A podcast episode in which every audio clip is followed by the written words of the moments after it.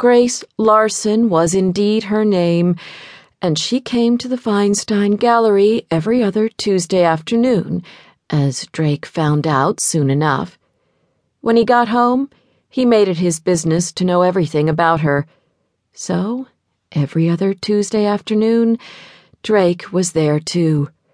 In an alleyway, in the shadows, hidden and alone, watching through a small window that only gave him a narrow view of the gallery and that afforded him only isolated snatches of grace. It was folly. It was insanity.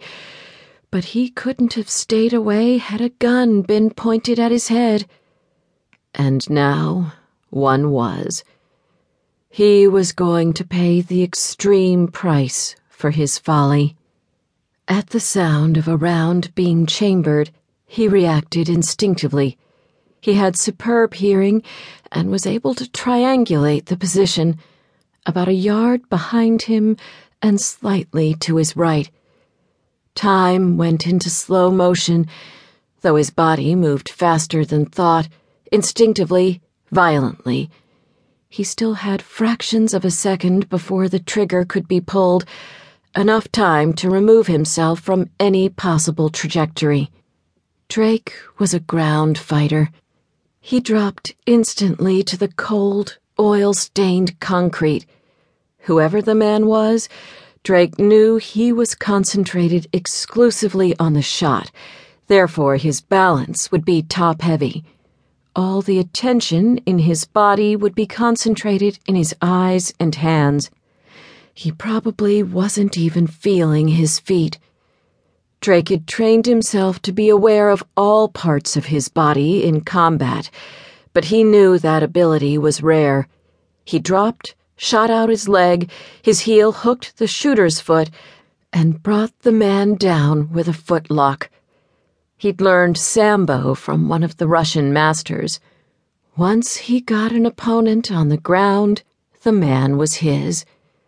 The man toppled and fell.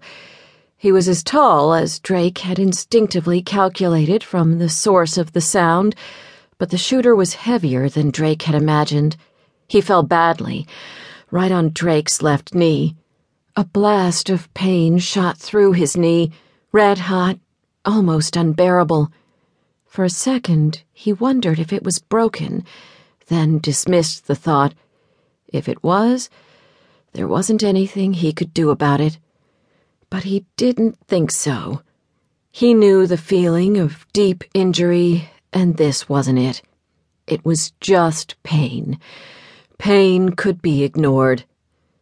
Drake had the man in a half guard, elbow against his neck but he couldn't block the man's lower body with his wounded leg. Through the thick down jacket, Drake could feel that his opponent was large, bulked up with solid muscles, unusual for a shooter, and his damned bad luck. But though Drake was less bulky, he was strong and fit. His hands were strong from a lifetime of judo.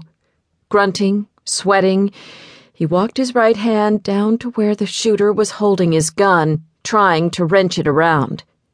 The shooter was strong, but Drake was stronger. He dug his thumb into the tendons of the shooter's inside wrist, feeling muscle, then bone beneath his fingers. He tightened his grip as the man got off a shot. Luckily, he was holding the gun away from himself, and it pinged silently off the brick wall shards of brick spattering against the plate glass window, then raining down on them.